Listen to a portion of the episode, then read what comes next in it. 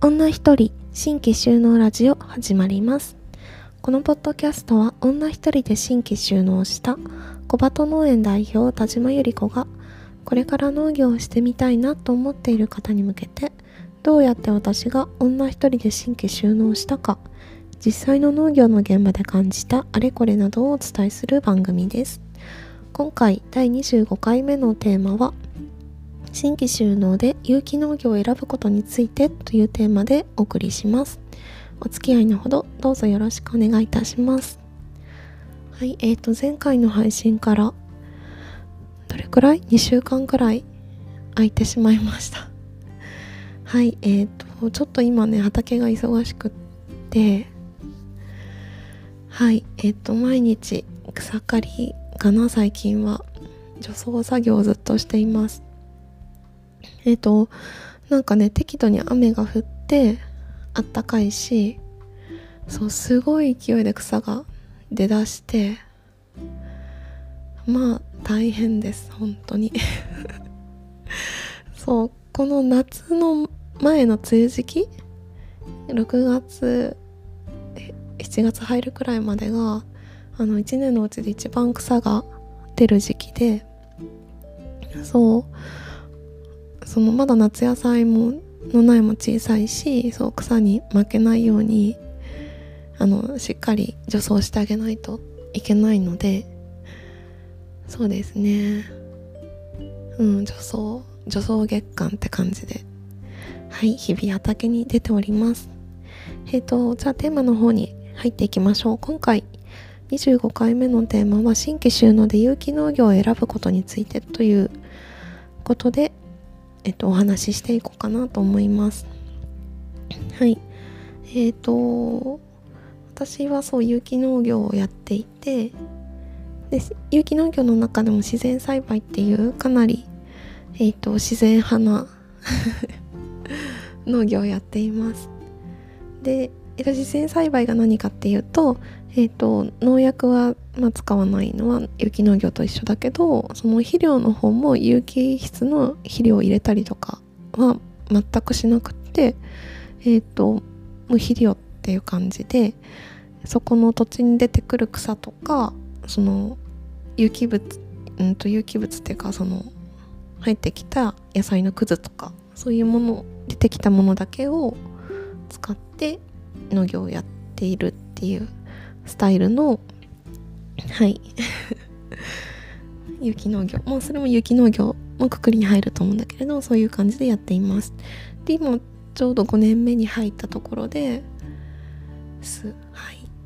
でなぜこれやるかっていうと新規収納してあの有機農業を選ぶ人って多いんですよ。うん。とあとにも少し話したいなと思うんだけれど、えっ、と、今の農家全体に対する有機農家の割合って0.5%ですごく少ないんだけれど新規収納してその新規収納した人が有機農業を選ぶ割合って、えっと、2割から3割23割20%から30%なのでその現状に対してすごく割合が高いんですね。そう。だからこれからまあどんどん有機農業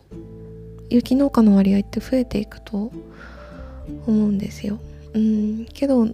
なんとなくさ有機農業のイメージって大変とかさ手間がかかるとかさ。うん。で実際その新規収納して有機農業でやっていけるのかってどうなのよっていう。そこのリアルな話をしていきたいなと思います。でこれなんかも私の農園の現状とか私のことをずっと話してもまたいつものごとく私の思いばかりあの先走ってしまってしまうので あの今日は、えっと、農林水産省が出している、えっと、その有機農業に関する有機農業に取り組む生産者の状況っていうのがあのきちんと国の方から出ていますのでそこのちゃんとしたデータをお伝えしながらえっとまあ現場はこうだよっていう感じを喋っていこうかなと思います。えっ、とこれが出ているのが、まあ、22年のデータなのでちょっと古いは古いんですけれどなんかすごくよくその有機農業有機農家を取り巻く環境とかデータがすごくしっかりまとまっているので、えっと、もしよかったらその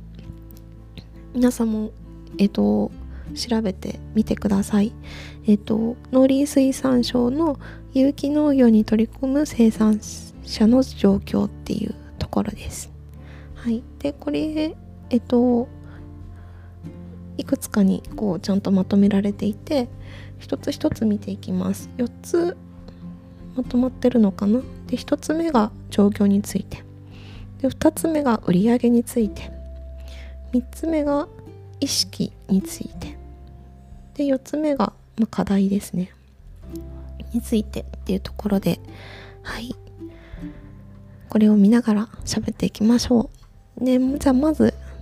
1つ目。生産者有機農業に取り組む生産者の状況ですね。で22年時点で有機ジャス取得農家は約4000戸有機ジャスを取得せずに有機農業に取り組む農家は約8000戸でも全部で1万2000戸でこれがさっき言った全農家のうちの0.5%ということですね。なぜこの有機ジャス取得取得していないっていうのを分けているのかっていうと、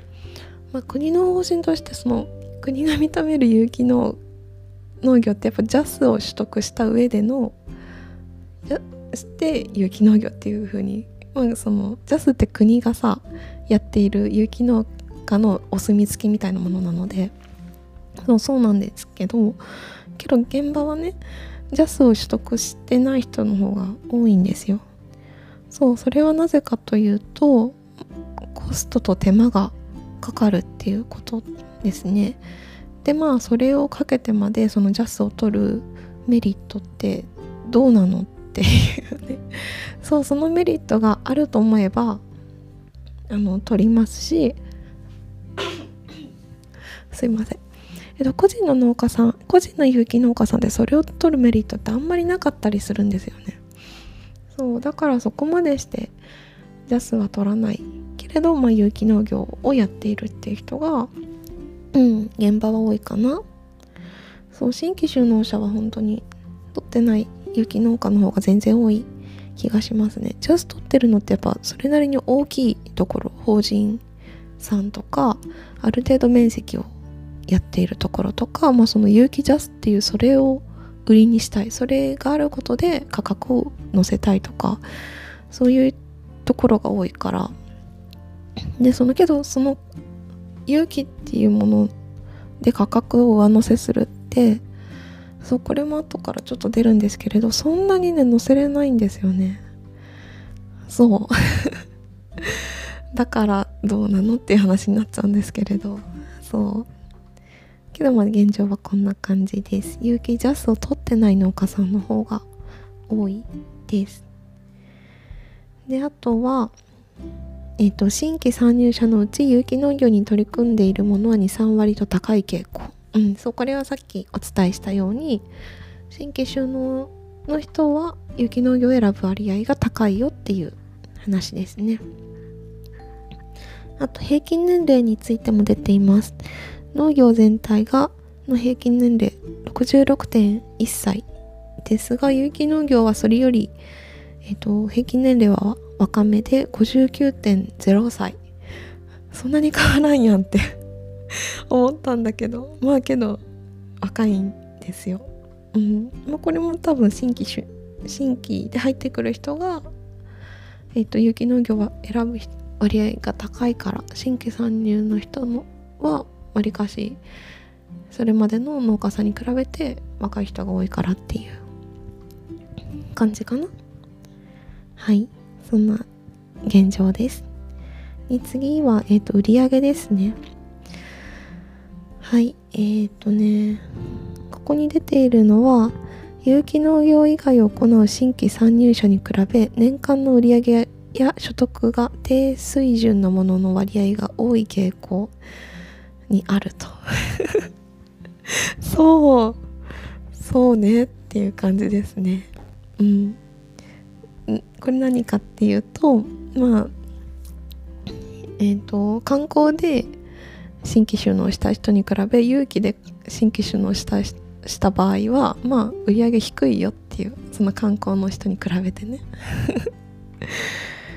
うん。そうですね。まあその通りですよ。うん。そうこれなんでかっていうとさっきの話にも戻るんですけれどえっ、ー、とその勇気だからって別に高く売れるわけじゃないんですよね。まあ多少は高く多少は高いんだけれど例えば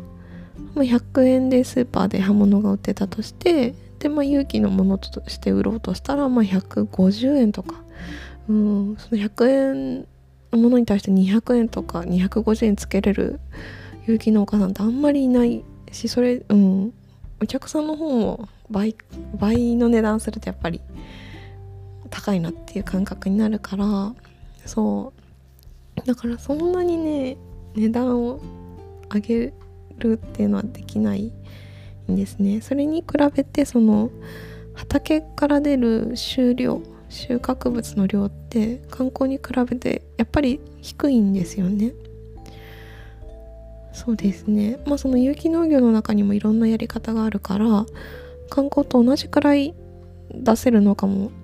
いるんですけれど掃除って多分少ない傾向にあると思います。私がやっている自然栽培なんてまあ多分それがもっと顕著で観光に比べてえっと多分ね5割とか6割6割取れればいいんじゃないかっていう 感じがしています。そう私自身がその研修時代は観光農業観光の農家さんでお世話になっていたからそこのその狩猟の感覚と今取れているその狩猟の感覚ってかなり違うからそう こんなに取れないのかみたいな すごい思いますね。うん、で、まあ、野菜に関して言えばやっぱりどれだけ取れるかっていうところがその売り上げに直結するんですよね。1個の値段がほんと100円とか200円とかの世界なのでうんと量出してなんぼっていう感覚なんですよ。だからやっぱそこの量が出てこないとその売り上げは低くなるしまあ多少そこにね勇気だからって上乗せしたとしてもうんそれが補えるくらい上乗せはすることはできないからうん。そうですね。その収入が低いっていうのはそうやなってすごい 思います。ではい次書いてあることが農業所得で生計が成り立っているかとの問いに対し収納5年目までは成り立っていると回答するものの割合が少ない。うん私今5年目だけどえっと 成り立っていると回答できるかって言ったら、えっとノーですね。うん回答はできない。しなんかこの5年目っていう数字がねめちゃめちゃリアルやなと 思いました。そう農業ってまあ基本1年1作のところが多いので、5年目って言ったってまあ5回目なんですよね。そう。で新規収納して5年目くらいって多分ね今やっとは自分の職業農家ですとかやっとの農農家に慣れてきたかなくらいの感覚があってそうなんですよね。やっとかなっていうのが5年くらいですね。そうそれこそ新規収納者だったらその例えばハード面機械とか農地とかを揃えるのにそれくらい結構かかる気がするしまあ、その栽培に対関してもやっぱ5回くらいやってなんとなく分かってくるっていうところが多いと思うんですよね。そうだからまあこれくらいでけどまあ5年やっても収入があの生計が成り立っているかっていうと、うん、そこで成り立っているって回答できる方はあんますごい優秀な新規収納者の方やなと思います。うん、それくそれくらいですよ。現実は。はい。でえっ、ー、と次ですね。えっ、ー、と農業所得で生計が成り立っているものが収納から生計が成り立つまでに要した年数が長い傾向。これはまあその観光の人がその生計が成り立つまでに収納してから生計が成り立つまでに3年くらいかかったとしたら、まあ、有機農業の場合は5年かかるよとかそう。観光に比べてちゃんとお金になるまでにちゃんとそれで生活ができるようになるまでに時間がかかりますよってことをうんえっと書いてあります。そうこれは何でかっていうとなんかね数値化っていうか見え見えにくいんですよね。有機農業のなんか仕組みっていうかその例えば観光農業だったらその栽培に関してね。土壌分析してまあ窒素がいくつ足りない。カリがいくつ足りない。リンがいくつ足りないって大体数字で見えてきてそれに対して直接的にじゃあこの肥料をいくら、えーと、入れれば補えるねっていうそういう計算ができたり、えーと虫とか病気が出た場合にそれに対する処方箋みたいな薬がちゃんとあるからそうそれをじゃあ入れとこうとかいうことが直接的にできるんですけれど有機農業の場合はそれがすごく見えにくくてすごいふわっとしてるんですよね。そうよく土作りっていうけれどその土をのバランスをこう一定にするために堆肥を入れたりとかぼかし肥料を入れたりとかするんだけれどその堆肥の何て言うのかな成分の割合とかもざっくりしているしその有機 そうそのそれがすごい見えにくいんですね。それでそれが効く効いているの。もうそのガツンと効くんじゃなくて長年その微生物とかの力でじわじわ効いていったりするからそうその感じも見えにくいしうん、病気や虫が出たから何が悪かったのかって そうそう。それに直接何どうこうできることってあんまり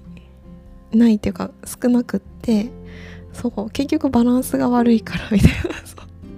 すごいふわっとしてるんですよね。でそう。それそれをなんか見れるようになるまでにも多分結構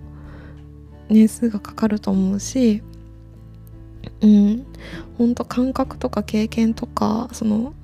農家さんの見る力とか、まあ、知識もあると思うんだけれどそうそういう感じの農業なのでだからその栽培に関したらその感覚がつかめるようになるまでって観光の方に比べたらかなり年数を要する気がします。そう私もまだまだ全然わかんないですよ。本当に。うんいっぱい失敗しながらなんとなく学んでいくっていう感じかな。うん今年もあのいっぱい失敗してますね。そう。そんな感じなので多分農業所得で生計が成り立つまでには観光の人に比べたらかかります。うん。その通りですって感じです。はいえーとじゃあ次は意識の場面ですね。えーと生産者が有機栽培や特別栽培等を実施している理由は消費者の信頼感を高めたいが7割で最も高くより良い農産物を提供したいが約6割。地域の環境や地球環境を良くしたいも約4割っていうことです。なぜ有機農業をやっているのですかっていう問いに関するアンサーだと思うんだけれどそうですね。消費者の信頼感を高めたいが一番高いですね。これはまあ日本の中で有機有機農産物ってなんか安心安全のイメージが強いと思うからそうそこへのアプローチだと思うんですね。でもそれを有機農業選ぶ人もそう安心安全の野菜を提供したいから。なんとなく無農薬安全みたいな あるでしょ？そうそう。だからそこが大きいんですね。うん。であとはまあ環境に対してっていうところもありますね。うん。生産者の方がこの環境の意識が高い気がしていますね。そう私の周りでもなんか学生時代は環境のことを勉強していてとかそういうところから有機農業の世界に来られる方も結構いると思うからそうですね。それこそなんか農薬がこの農薬がこの環境にこういう影響を及ぼしてるとかそれに対する危機感とか。うん。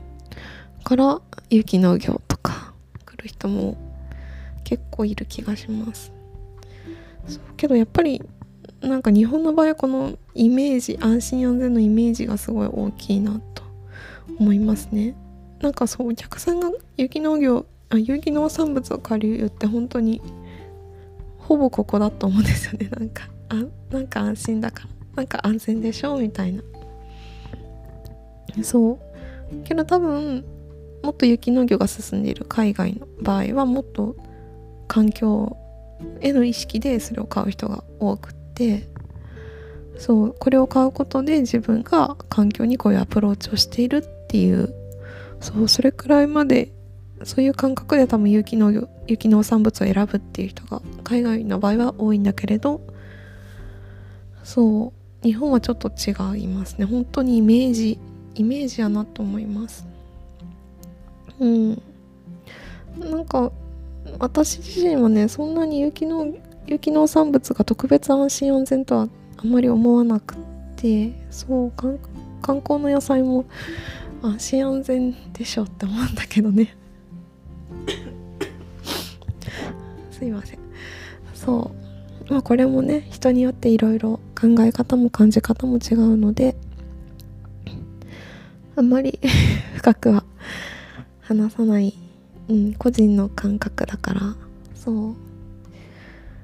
けどそうですね。そういうイメージがすごく強いですね。えっ、ー、と次はえっ、ー、とあこれですね。面積ですね。有機栽培や特別栽培等を行っているもので今後過去おおむね5年後栽培面積の拡大を希望するものが約3割あるものの現状維持過去栽培方法も変わらないも約5割と高いいうふうに書いてありますえっとこれがどういうことかっていうとえっと観光の観光農家の方はまあその収納してからどんどんどんどん面積を拡大していく傾向にあるんですね。そうそれはやっぱりそれが結構所得とあの直接つながるのであとは今のその農業技術の進歩とか農業機械の進歩とかで1人当たり1人 ,1 人の農家が耕作できる面積ってどんどんどんどん増えているんですよ。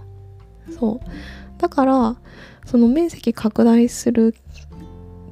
傾向にあるのは結構ナチュラルなことでそうそうなんだけれど有機農家の場合はもうある程度面積がいったらもうそこで面積拡大は終わりってなる人が多いですね。うん、それはなぜかというとうーんとね、うん、やっていくとだいあこれ以上やったらちょっと手が回らない。もう無理ってなるところがね見えるんですよね。そう。野菜農家だったらどうなんだろう。まあ個人の農家さんだったら本当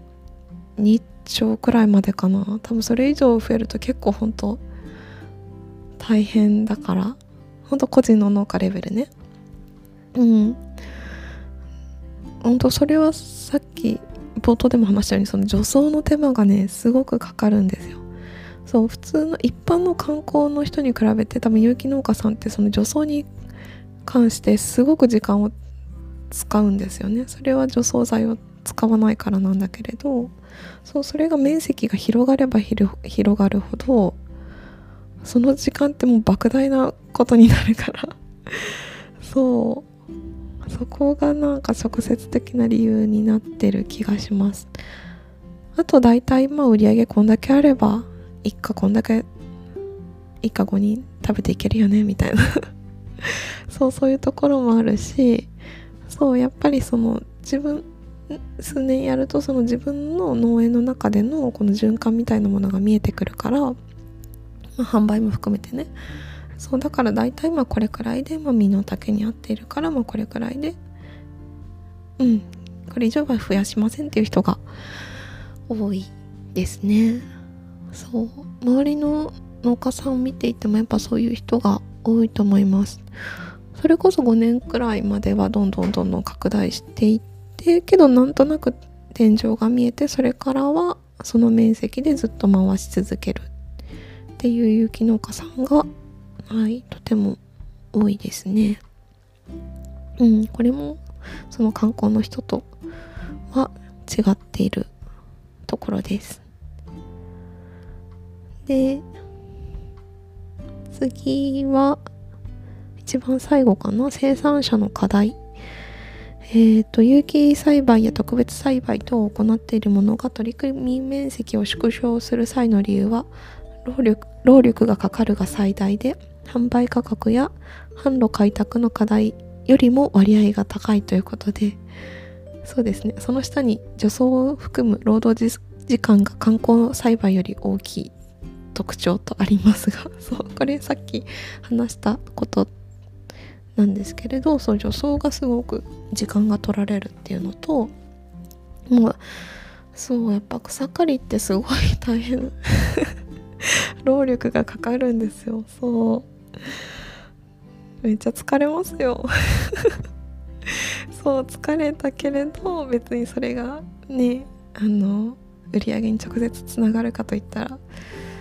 そうですね。まあ草刈りだからね。収穫じゃないからなっていう 感じです。そうだから、縮小したりある程度のところで止めたりっていう人がはい多いですよっていうふうに出ていました。あちょっと飛ばしたけれど。もう一個ありました。観光栽培に取り組む農業者の約6割は有機栽培や特別栽培等へ取りへ取り組みたいとの意向ありということで。えっと観光栽培の方もそうそう有機農業にこう変えていきたいなっていう人もまあまあいるよっていうところが出ていますね。そうこれはそうなんか うんとねあの観光栽培の人って別に農薬振りたいから振っているわけじゃなくってそうそう別に少なければ少ないほど絶対いいいいと思ってるんですよ農家さんも。うん、コストがもう手間もかからないしそうだからなんかそこはちょっと勘違いしている人がいたらちょっとあれだなと思うんだけれどそうやっぱりそのいい農産物を届けたいからさすがに穴あきのキャベツをね出荷することはできないからさ。そうそうだからなんかそこの意識って多分あんまり変わらないなと思っていてそうですね。だからもっとよりこれからどんどん農薬の回数も少なくなっていく気がしていますしはいそう思っている農家さんもいるよっていうことでした。はいえっ、ー、とこんな感じでえっ、ー、と今までこうざーっと喋ってきましたけれど結構時間がかかり かかってもうすぐ30分になっちゃいますね。はいえっ、ー、とまとめましょう。なんとなく有機農業やるってどんな感じか 分かりましたかね？そう新規収納して有機農業やる現実はまあなかなか厳しいと。そう普通の観光農業をやることに対対してまあまあハードルが高いですよね。うんけどなんか個人的に思うのはやっぱりそのやりたいと思ったらやればいいと思っていてそう別になんだろう。うんそれをね他人が決め 決められる問題でもないしそう一回やってみればいいなと思っています。そう厳しいなと思ったらそれこそ観光に変えてもいいと思うし私も今自然栽培をやっているけれど自然栽培でえっとうまくものが育たなかったら全然有機農業有機有機の、えっと、肥料入れたりっていうのにも全然切り替えようかなとも思っていたしそうですね。なんかけどそれもほんとやってみないとわからないからうんやりたいなと思ったら やってみればいいんじゃないと思います。うんなかなか大変だよっていうのがまあ現状だけれどなんか周りのその新規収納して有機農業やっている人の雰囲気はねすごくいいですよ。なんかみんな忙しそうだけど結構幸せそう。だしうんあそうですね。伝えるの忘れてたけど美味しいそうみんな美味しい美味しいっていう自分の野菜。そう観光の人もそうかもしれないけどやっぱ有機農家の人はやっぱ有機だから美味しいねっていうしうん。あとその毎日その自分のとこで取れ取れたそのオーガニックの野菜が食べれるっていうその贅沢感とか そうそう農家じゃなかったらこんな生活できなかったなっていう人も多いしなんかその勇気を選ぶ人ってうんとなんか生き方としてその有機農業を選んでいる人っていうのも結構いる気がしていてそうだから本当に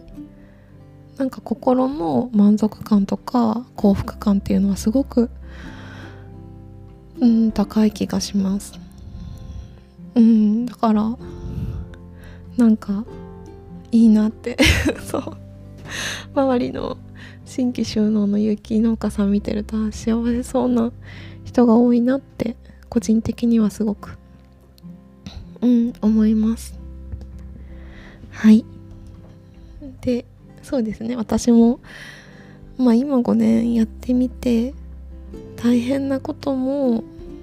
うん多いし まだまだ全然生計が成り立っているとは言えませんがけれどなんかこの選んだ道は自分の中では間違ってなかったと間違ってなかったなとも思えるし、まあ、にこの先の人生をかけて、まあ、有機農業をやっていきたいなとも思うしうんあとなんだろうな。初めてその自分の中で思ってた有機農業をやる理由と今有機農業やってる理由ってだんだん変わってきてるんだけれどなんか一貫してあるのがやっぱりその美味しいっていうそうそこでそう思うことはいろいろ変わるけれどそのやっぱりその野菜が美味しい。自分がこの農法で作った野菜が美味しいっていう事実がそこにちゃんとあるからそうそう。なんかそこはずっと信じられるなと思って。はい。そんな感じのはい総括になります。はいでは終わりましょう。えっ、ー、とこのラジオでは引き続きお便りを募集しています。番組に関するご感想やご意見を送ってくださいメールアドレスはコバトラジオ at yahoo.co.jp ですツイッターはハッシュタグ女一人新規収納でつぶやいてください次の第26回目のテーマは農業の現場と女性というテーマでお送りいたします。ではまた次回お会いいたしましょう。またね。バイバイ。